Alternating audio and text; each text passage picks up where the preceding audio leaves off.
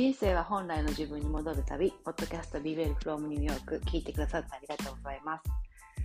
今日はですね、うんと、まあ、栄養、食事面、うん、運動、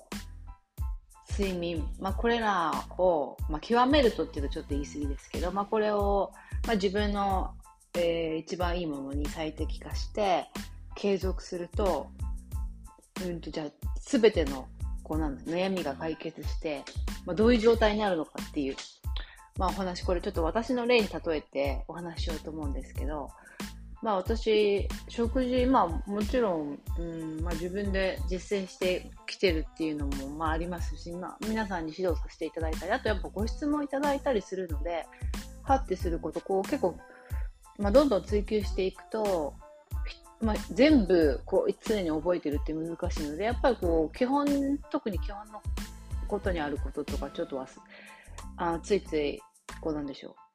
う。もっと違うことにフォーカスしすぎたりとか、まあ、そこでご質問いただいて、はって戻ってまたっていう、あの、いきっかけになったりするので、まあ、その食事とか栄養とか運動とか、そ、そこら辺において私自身が実践していることは、まあ、かなり今私にほぼ、あの、合ってる最適なもので、で、まあ、その結果として、まあ、肌とか体型とか、まあ、そういったものには一切今悩みがないんですね。で、うん、この悩みがない状態っていうのは、ままあ別にももっとももちろん全然違う体型に、例えば背があと10センチ高かったらなとか、足が長かったらなとかね、まあそういうのあったとしても、まあ今自分がこうやって生まれた、えー、体とか肌とかで、で、こ今、今44歳っていう年齢で子供2人出産して、まあ今は一番いい状態だと思うんですよ。で、こうすると、じゃあ何にも悩みないんですか？ってたまにあの聞かれたりするんですけど、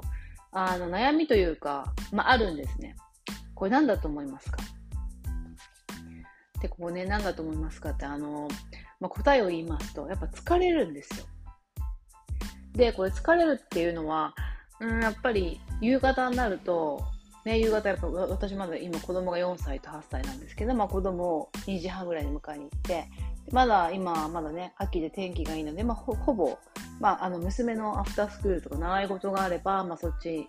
行ったり、えー、あと日本学校連れてったりとかもありますけどそうじゃないと、まあ、お友達とほとんど外で、えー、プレイグラウンドで、まあ、4時半とか5時ぐらいまで遊んできてで帰ってきたら、まあ、お風呂に入れてご飯作って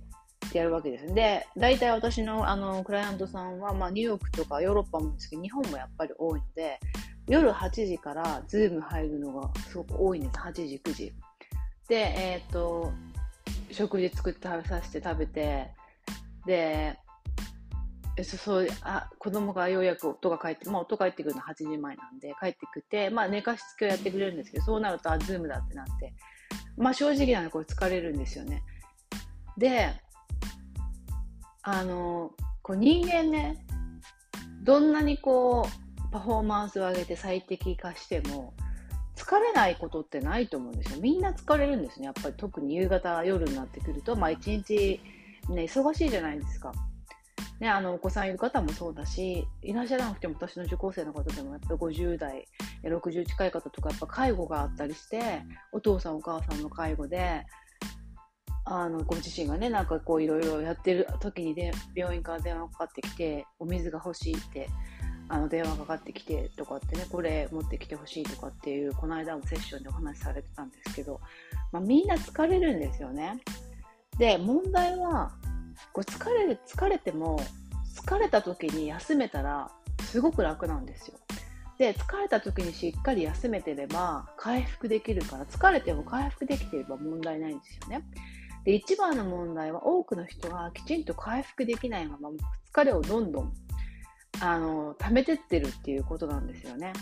で、まあ一番はやっぱりこう疲れたなとか、まあ女性だとよくこの排卵のあたりとか、まあ生理前の方もいらっしゃるんですけど、やっぱそのプロゲステロンって排卵を起こすホルモンが眠気をね、あの誘発するので、この時期眠くなるっていう方多いんですよね。で、これお悩みでも聞くんですけど、こう眠くなるって自然なことなんで、眠くなった時に横になれたらものすごく楽になるんですよ。で、えーと、悩みの悩んでる方の多くがやっぱこう眠くなった時とか疲れた時に横になれない休めないこれはやっぱお仕事とかご家庭の事情とかも私もそうですけど、まあ、ほとんどの方がそうだと思うんですよね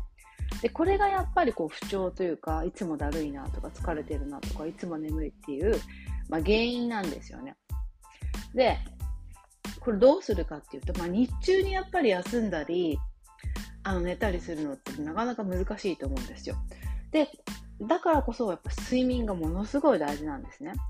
で、この疲れてきたなとか、疲れが溜まってやる気が出ないなっていう時に、えっと、取る対応策っていうのはやっぱ人それぞれで、まあ、例えばある人だったらやっぱりこう疲れてきたりするとお酒を飲ん飲んでしまうって方もいるし甘いものを食べ,、ね、食べてしまうっていう方もいるし、まあ、いろいろあると思うんですけど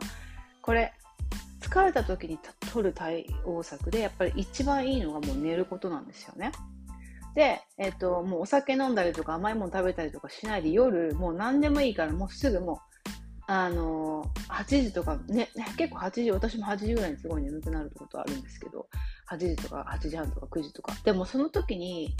えっと、寝れる時はもう寝ちゃうっていうのはものすごい大事ですね。で、まあ、この時やっぱりね、よく、あの寝落ちが、そう、寝落ちしちゃうっていうお悩みの方もいらっしゃって、で、10時ぐらいにソファーで寝落ちしてしまって、で、2時とか3時に目が覚めて、ベッドに行くんだけど、そこから眠りが浅いとか、っていう方結構いらっしゃるんですけども、こうすると10時にもうベッドに寝るっていうこう習慣、これやっぱりもう習慣というかこう、ままあ、マインドセットまず書いて、だからその時に、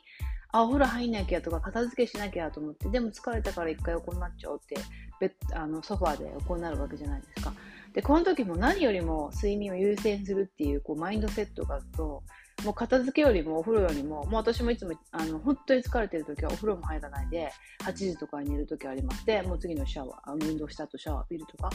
なので、あの、日本人の方はね、やっぱり睡眠に対する優先順位が低すぎて、これがものすごくこの疲れを、あの、増長してるっていう傾向は本当にあの、ご相談に来る方とか、受講生の方見てても思ってて、で、ニューヨークだともう今本当に、この健康を極めてる人っていうのはもう一日のプロプログラムと一日のスケジュールも睡眠を基準にして決めたりするんですよね。なんだから例えば朝は何時に起きなきゃいけなくてで私の、えー、パフォーマンスを最高にするには例えば8時間寝寝るのがいいと。で、この寝るって言った時、8時間寝るって言った時に、このうち1回も目が覚めないで、全てこういい状態で寝てる人って本当に少ないんですよね。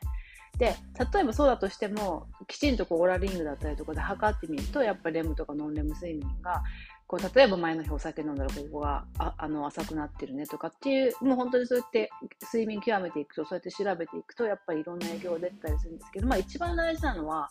私もいつもお伝えするんですけど、その間ずっと一回も起きずに、あの良質な睡眠を保つっていうのはものすごいハードルが高いので、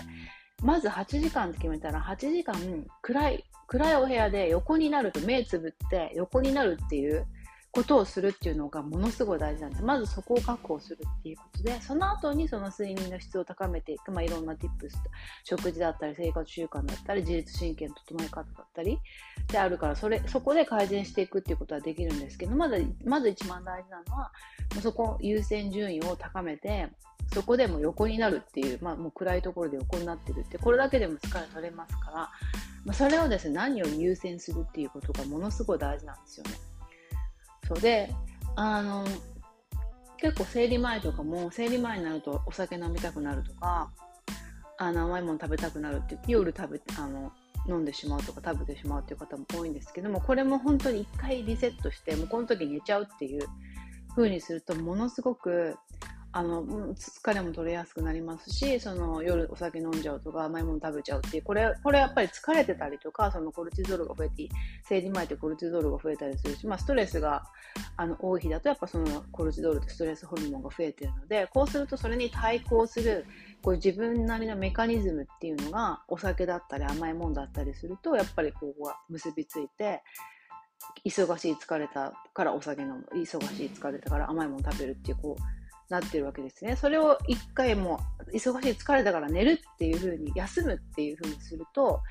あのものすごくこうサイクル的にいい方に変わっていくっていうことですね。で、私ももうあの私はとにかく疲れたら寝るっていうのやってるんですけど、まあそれでもあの疲れ取れてないなっていう時は あるので、まあこれが100%解決策じゃとは言えないんですけど、まあベタになると、それでまあその悪循環は断ち切れるってことですね。で、私もそこまであの寝てるんですけど、なんでこんなに疲れが取れない時があるのかなと思うと、やっぱりすごいダラダラと仕事モードになってるっていうのがあるんですよね。あの自分でやってると時間の調整がつきやすい分、もう一日中何かしらこう仕事のやり取りしてたりとか、あの、その受講生の方のことを考えてたりとか、発信の準備してるとか、まあ、あの、そうですね、ズームも、あそうニューヨークだとやっぱ早朝と夜が入るので、結構もう朝起きた瞬間から夜寝るまでずっとだ、なんかこうずっと仕事モードみたいなのがあって、で、週末も結構同じような感じなので、まあ、なんかずっとそのモードが続いてるなっていう時が、とやっぱりなんかこう、結構肩とか首とかもこう張ってきて、寝ても朝起きても疲れ取れてないなみたいな時ありますね。で、えっ、ー、と、睡眠、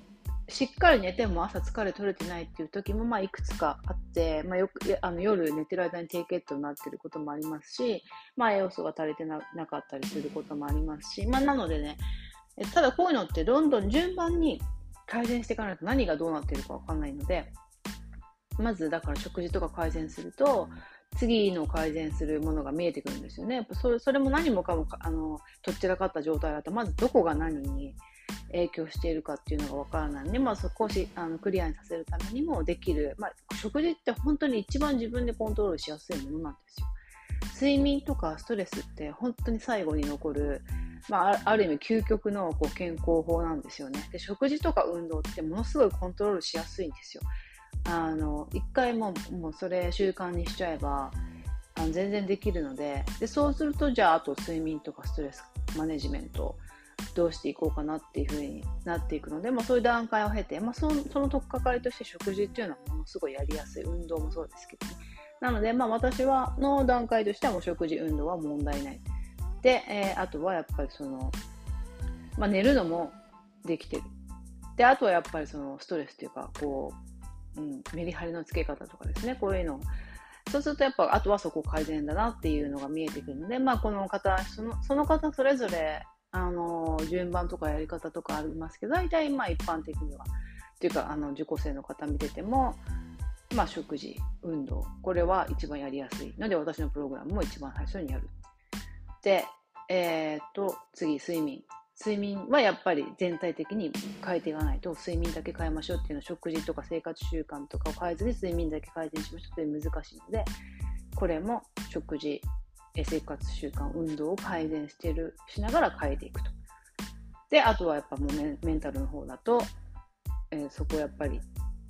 一番最後に来るかなっていうところですね。そう。まあ、なので、え、ー、と、今日は何を言いたいかっていうと、まあ、疲れるっていうお悩み、本当に多い。病的に疲れますとか。で、そうだそうだ。で、病的に疲れるっていう場合、本当に病気の時あるんですよね。なので、まあ、あの、こういう時は自分の、え、ー、と、気力とか、あの自分を責めるんじゃなくて、しっかり血液検査とかチェックするっていうのも大事ですので、ものすごい病的に疲れるっていう場合の原因いくつか言うと、やっぱり血糖値の問題だと低血糖になってる低血糖がやっぱ多いですね。今受講している方でもいらっしゃるんですけど、もう1ヶ月の半分ぐらいはもう寝てないとあ過ごせないっていうおっしゃってた方で、血糖値調べてみたらやっぱものすごい低血糖だったんですよね。低血糖はやっぱり最近、えっと、うつの症状にあの似てるので、抗うつ剤出されちゃったりする方もいるっていう話なんですけど、まあ本当にそういう感じで、えっと、落ち込みやすくなるし、あと攻撃的になりやすく、イライラしやすくなったりとか、であの低血糖と、あとやっぱり女性だったら甲状腺。甲状腺が、え、っと、活発になりすぎても、あ働きが低下しててもいろんな症状があります。疲れやすくなったり、太りやすくなったり、逆に痩せあの痩せすぎちゃったりっていろいろあるので、まあこれ、あとは副腎疲労って言って、そのコルチゾールのあの分泌のコントロールが、えー、っとできなくなっちゃうっていうえー、タイプですね。このいう方、まあ、副腎疲労はちょっとあの診断が難しいので、コルチゾールを測るっていうのは今ものすごい、あの難これできるようになったらすごいと思うんですけど、まあ、要はコルチゾールって結局、その1日の時間でどれ、え、ー、と、どの時間帯で出てるかとか、女性だったらホルモンのサイクル、生理のサイクル関係してますし、そう、あとどれぐらいストレスがかかってるかとか、まあ、そういうので全然出る量が違うので、まあ、1日継続してあの測れるような、それこそ、こう、あのヘルステックみたいなのでできたらものすごい有用だなと思うんですけどそれでいつもあのこの間もクライアントさんがいらしてて、まあ、あのそちらの会社もそのヘルステックスとかいろんなところにあの投資したりとか、あのパートナーやったりとかされてるので、その時もそのやっぱり、まあ、血糖値はもちろんそうなんですけど、あとはインスリンどれぐらい出てること、あとコルチゾール1日通して測れる。これできたらすごいなっていう、そう話をしてたんですけど、まあだからそうそう、副腎疲労でしょ。低血糖、えー、っと、甲状腺、副腎疲労。そう、これはやっぱり、ここら辺はし、あの、ものすごい疲れるっていう場合だったら、やっぱそういういろんな原因がある場合もあるので、これしっかりチェックで、私は甲状腺なし、副腎疲労も多分なってない。で、血糖値は自分で測ってるんで、まあ私の場合低血糖っていうよりも、えー、乱高下しやすいので食事には気をつけてるんですけど、まあこういう感じでですね、しっかりまあ潰していくとは自分はこのパターンだなっていう原因がわかるっていうのもすごい大事なので、まあそれやっていくっていうことも大事。まあそうそうですね。だから、あのそれがもしなかったら、あとは、えっ、ー、と、食事と運動、生活習慣自分に最適化して、で、あとはもう疲れたらしっかり休むと。で、休む、多分日中休むの難しいんで、そうしたらもう睡眠を何よりも優先して睡眠を最適化していくということですね。で、えー、それするには、まあいろんな tips があるんですけど、うんと、そうですね。まあだから、まずこのこの段階まで持ってって、こうしたらあとはもう睡眠とストレスマネジメントをしっかりすると。いうところですね。で、私も今の課題がやっぱりこのもう仕事のメリハリをつけてもうちょっと休むときはしっかり休むと。あと、まあ、睡眠時間は確保できてるんですけど、最近やっぱりちょっと睡眠の質が悪いなと思ってるんで、ここら辺はもう一回ちょっと見直して、えー、そうですね、ちょっとささっきもサプリメント追加でオーダーしたんですけど、うん、ちょっとこう症状がやっぱり出てるなっていう時は、あの私は食事もそうなんですけど、サプリも入れて、あのやるっていうこともするので、まあ、ここら辺、あの睡眠に効くサプリとか栄養素とかも、まあ、ご興味ある方いたら、またインスタグラムとかこちらでお話していこうかなと感じですね。まあ、睡眠と疲れはもう本当にあの永遠のテーマで、これは本当にですね、あの栄養学、えー、食事みたいに、あ、もうマスターできたから、あとずっとコントロールできるっていうもんじゃない。結構、やっぱりなんかこう、永遠の課題かなっていうところがあるので、で、そのと時に状態に応じて、え変わってきますで、やっぱあの年齢重ねていくと、その、睡眠を誘発してくれるメラトニンっていうホルモンの生成も減っていくから、やっぱどうしても睡眠の質落ちるし、浅くなるんですよね。で、えっ、と、ほら、あの、おじいちゃんとかおばあちゃんになると、もう寝たくても5時間ぐらいで起きちゃうとか、朝4時に絶対目が覚めるとかあるじゃないですか。まあ、あれはやっぱメラトニンもそうなんですけど、やっぱ脳も睡眠あの管理してるのって脳がのレム睡眠、ノンレム睡眠とか脳の切り替えとかもあるので、まあ、脳の機能が落ちてくると睡眠も落ちてくるんですよね。これだからあの卵が先か鶏が先かなんですけど睡眠ってすごい脳のリカバリーに大事なんですけどやっぱ脳の機能が落ちてくると睡眠の質もどうしても落ちてきちゃうっていうのとそのメラトニンが減ってくるっていうのもあるのでそうだしだから目脳をプロテクトするとものすごい大事でこうするとあのお酒の取り方とかねあの食事時間とかもすごい大事になってきますし、まあ、だからそういう話すると全部つながってきちゃうんですけど、まあ、そういうわけでですねだから疲れてるというあのこれ聞いてくださってる中でもうすごい疲れてるんですっていう方はそうです。疲れない人はいない。でもその疲れをしっかり取れているかっていうことがすごく大事なので、まあ、毎回さっき言ったように、もう本当に病的に疲れてるっていう、もう慢性的にあの疲れてるっていうことは、もうその原因をしっかり血液検査とかして調べるっていうのが大事だし、血糖値かもしれないし、ね、で原因は分かったら、えー、原因がそれに当てはまらないとかも、あの分かったらそれに応じた食事とか運動とか生活習慣で改善していって、休む、寝るっていうことをえーと、ものすごくプライオリティを高めて、そのために1日のスケジュールを組むぐらいでいいという話ですね。まあ、特にやっぱ 40,、ね、40代も過ぎてきますと、もう本当になかなかですね、回復力がしっかり本当そこを優先しないと疲れどんどん溜まっていっちゃって、まあ、そうすると本当に、あのー、生活に支障が出ますからね。どうせだったらね、一日元気で楽しく、あの、いろいろやりたいことやって、しかも、ね、肌も体も調子いいっていうのがベストじゃないですか。そのためにはね、やっぱり、えー、っと、もう、あの、40過ぎて30後半から40、50、60になると、もう、えー、っと、ちょっとこう、応急処置的な上辺だけのことやっても、なかなかできないと。しっかり全部を改善していくっていうことが大事ですよっていう。ことですね。まあ、こういうこともですね、まあ、いろいろ発信していこうと思うんですけど、まあ、具体的なご質問とかあると、やっぱそういうのが一番、あの、わかりやすい、あの、回答とかね、しやすいので、最近はインスタグラムのストーリーでもお答えしてますし、あと、えー、フィードでも、あの、そのいただいた質問にもうちょっと包括的に答えられるようにもしてますし、まあ、この、えー、トップキャストでもお答えしようと思うので、まあ、なんかね、こんなこと知りたいってことがあれば、メッセージ、あの、インスタグラムと LINE、私の、あの、この、ポッドキャストの概要欄に貼ってますので、まあ、こんなこと気になるってことがぜひ教えていただければと思います。で今週もね、聞いてくださってありがとうございました。あの、しっかり今日も休んでくださいね。疲れてるなと思ったら休む。これが大事です。ね、な、あの、しっかり休んでまた来週、元気にお会いしましょう。今週も聞いてくださってありがとうございました。